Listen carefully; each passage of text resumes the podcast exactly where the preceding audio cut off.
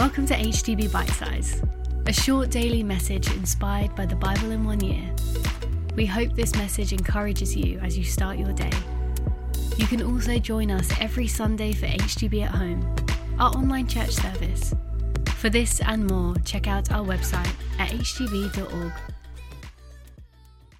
In today's Bible in one year passage, in Acts 27, we continue the journey looking at Paul and the early church. And we hear how Paul was taken to trial on trumped up false charges. And he's taken before judges, he's taken before rulers, and he has to defend himself against these trials. And things are not going according to plan for Paul and the early church. He's captured He's imprisoned, he's in chains. And it can be really difficult when we face moments in our lives where things are not going according to plan. Maybe right now you're going through a moment that you didn't foresee. I feel like for the whole country, with the COVID crisis, with all of the chaos and the hurt and the pain of the last few weeks and months, Many of us might be feeling like I did not see this coming. And we might be asking, where is God in all of this? When I was 18, I wasn't a Christian, didn't grow up believing in God. And when the time came to apply to universities, I applied, like all of my friends, to the five choices on UCAS. And I applied and I waited patiently. I had envisioned a life going to at least one of these unis where I'd be studying very soon, where I'd begin a new chapter. And as all of my friends, week by week, day by day, got their acceptance letters through, to, through the door from their choices, I got one rejection after another rejection. Slowly it became three, four, and slowly it was five rejections. All five of my choices had said no to me. I didn't expect that to happen. And to be honest, it was a really painful experience.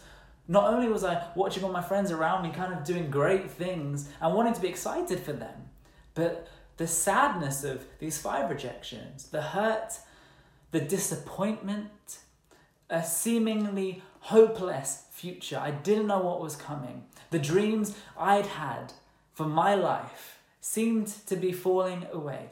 And it was a really, really dark time, and I, I really struggled during, during those months.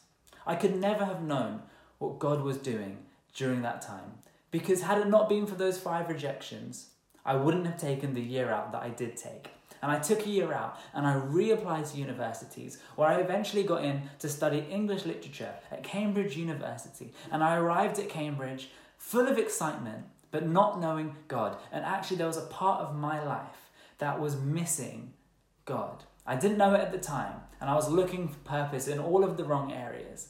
But it just so happened in that academic year, after getting the five rejections that I did, I applied to St John's College, Cambridge, which is where I got in. And in that academic year, in that college, in the halls of residence where I was living, in that academic year, were a bunch of friends who eventually told me the good news of who Jesus was. And I gave my life to Jesus, and everything changed for me. I would never have chosen those five rejections, but I could never have known how God was going to use them.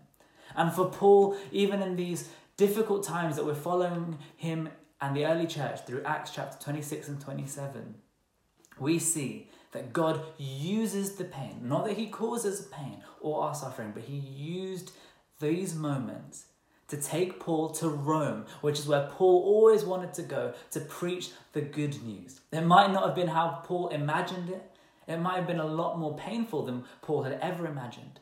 But ultimately, Paul was able to achieve the vision that God had put on his heart to go to Rome to preach the good news. And Paul later on in his, right, in his life writes that we know in all things God is working for the good of those who love him and are called according to his purposes. Right now, whatever situation you're facing, it might be a difficult time at work, it might be a difficult time in relationships, maybe you're going through a breakup, maybe there's been a breakdown in your family, maybe you've got hopes and dreams that you were hoping for that haven't come to pass.